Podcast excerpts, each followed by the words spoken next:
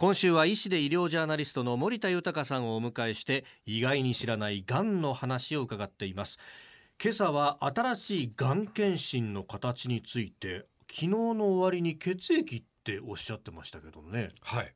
あのー現在ですね、がんは臓器別に検査をしていますよね。ええええで、ええ。主なものとしては例えば乳がんでしたらマンモグラフィーでレントゲンを取ったりあるいは超音波触診を併用したりということですね。うん。肺がんですとレントゲンを取る。はい。大腸がんですと便の中に血が混ざってるかどうかを検査してそれが陽性だったら、まあ、大腸ファイバースコープなどで見るということなんですけれど、やはりこれ臓器別に検査をするとなかなかまあ皆さん手間や時間や費用もかかるんではないかとはい。いうことで、今注目されているのがですね、うん。血液によるがんの早期診断ということなんですね。血液。え結構でも量取るんですか？血液いやほんの数滴でいいというふうに考えられてますね。そうなんですか。であの血液を取れば、はい。数ミリの早期のがんも早期か発見可能と考えられているんですね。へー。でなおかつですね、はい。今の研究では13種類のがんを高い精度で診断できる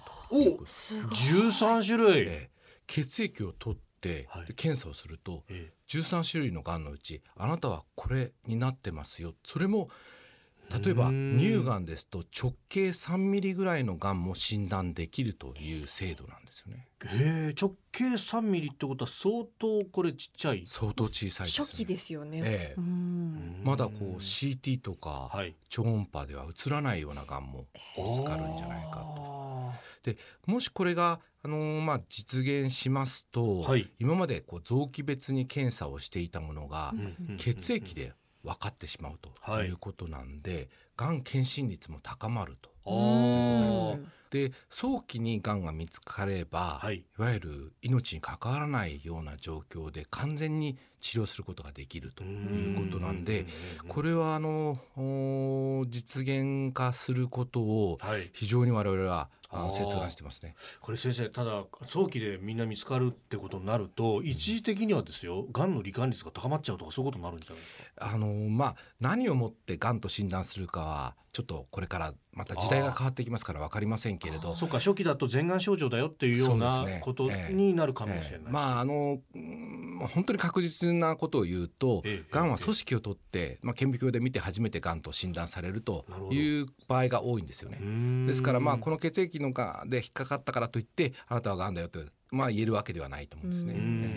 あとはやっぱり3ミリとか5ミリとかのがんっていうのは、画像で、ええ。CT とか MRI とか超音波の画像でどこにあるかわからないわけですよ。例えば膵臓がんだと分かってでも血液の検査で膵臓がんがあるとはい。分かっても、ええ。画像で見つからなければ、うん。結局手術ができないんですね。ああそうか、ええだからその人に不安を残すんじゃないかというような意見もありますけどただ私は逆の考えで、ええまあまだ画像には映らないぐらいの大きさだということになれば、はい検診のその間隔を短くしていくことができるじゃないですか。そうすると大きくなってきたなってい。う時にすぐ手術すればいいと。その通りだと思いますね。ですから、まあ、医学が発展してこれをうまく使えば、うんあの我々の健康そして我々の命を救う、えー大きな道具になるんではないかなと思ってますけどね。はあ。お値段どうなんですか？えこれがですね、はいあのおそらくワンコイン500円ぐらいでできるんじゃないかと言われてます、そんなに？はい。でまあ将来的にははい家で例えばどこかちょっと指とかですね、ええ耳とかから血液を採取して、はい。それを送ると業者に送ると、うんそして、あと結果をインターネットで、まあ、調べると。いうことも可能なんじゃないかなと言われてますね。なるほど、それをかかりつけのお医者さんとか持ってって。そうですね、えーあそしたらもう本当に日本中の人たちが検診を受ける時代が来るんじゃないかなとも思いますけどね。うん。それ手軽でいいですね。ね。いやー早くなんか実用化してくれたらいいなと。